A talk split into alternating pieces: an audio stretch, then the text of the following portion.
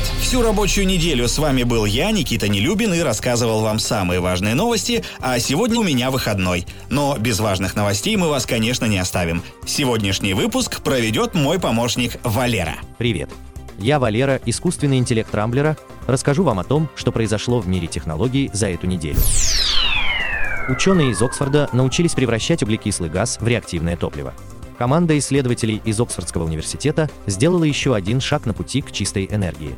Они научились превращать углекислый газ в реактивное топливо. Как сообщило издание Wired, благодаря новой технологии удастся значительно снизить негативное воздействие авиации на окружающую среду, в первую очередь за счет снижения выбросов углекислого газа, который будет перерабатываться в реактивное топливо. В подтверждение этому в журнале Nature Communication опубликованы результаты лабораторных опытов, в ходе которых ученым удалось получить первые несколько граммов такого топлива. Перспектива подобных исследований очевидна, поскольку объемы выбросов углекислого газа постоянно увеличиваются, что приводит к нежелательным изменениям климата. По мнению руководителя проекта Оскара Мейеринка, лучший вариант использования такой системы – это начать перерабатывать находящийся в атмосфере углекислый газ в полезное топливо в промышленных масштабах. Представлен Umidigi A9. Это первый в мире смартфон с инфракрасным термометром, который работает под управлением операционной системы Android 11. Компания Umidigi представила смартфон, который при своей невысокой цене предлагает пользователям единственную на рынке комбинацию. Это первый в мире смартфон с инфракрасным термометром, который работает под управлением операционной системы Android 11. Изюминкой гаджета, безусловно, является возможность измерения температуры, что является актуальным на фоне пандемии коронавируса и традиционного сезона повышения количества вирусных заболеваний. Как работает эта функция, показано в презентационном видеоролике компании. Umidigi A9 оснащен 6-дюймовым дисплеем разрешением 720 на 1600 пикселей и соотношением сторон 20 к 9. Он построен на базе однокристальной системы MediaTek Helio G25, которую дополняют 3 гигабайта оперативной памяти и 64 гигабайта флеш-памяти. В основной камере установлены датчики изображения разрешением 13,2 мегапикселя, а фронтальная камера является 8-мегапиксельной. Емкость аккумулятора составляет 5150 мАч, еще он поддерживает 10-ваттную зарядку. Глобальная версия Umidigi A9 станет доступна 1 января 2021 года по цене 100 долларов. Bridgestone осваивает 3D-печать для создания адаптивных зимних шин.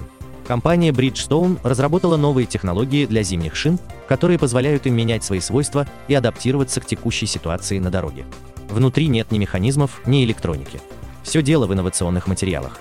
Ставка сделана на компаунды для низких температур, пористое покрытие и 3D-печатные ламели.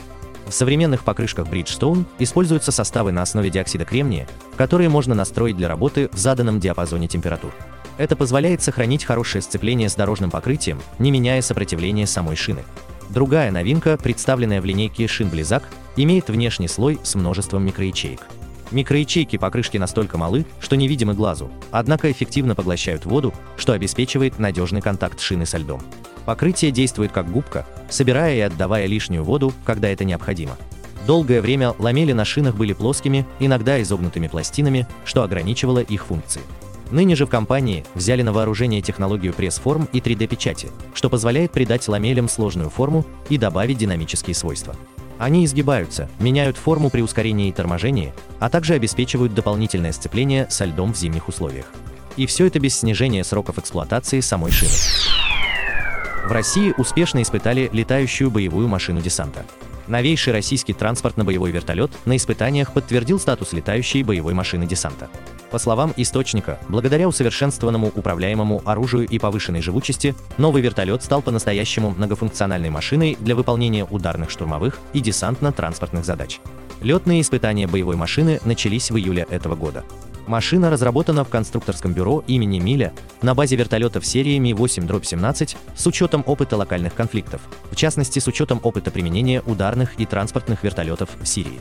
Вертолет получил двигатель, уверенно работающий на больших высотах и в жарком климате, и усовершенствованный несущий винт. Вертолет оснащен новым прицельно-навигационным оборудованием, позволяющим управлять им в сложных погодных условиях и ночью. Кабина нового вертолета защищена титановой броней, а транспортное отделение закрыто легкой арамидной броней.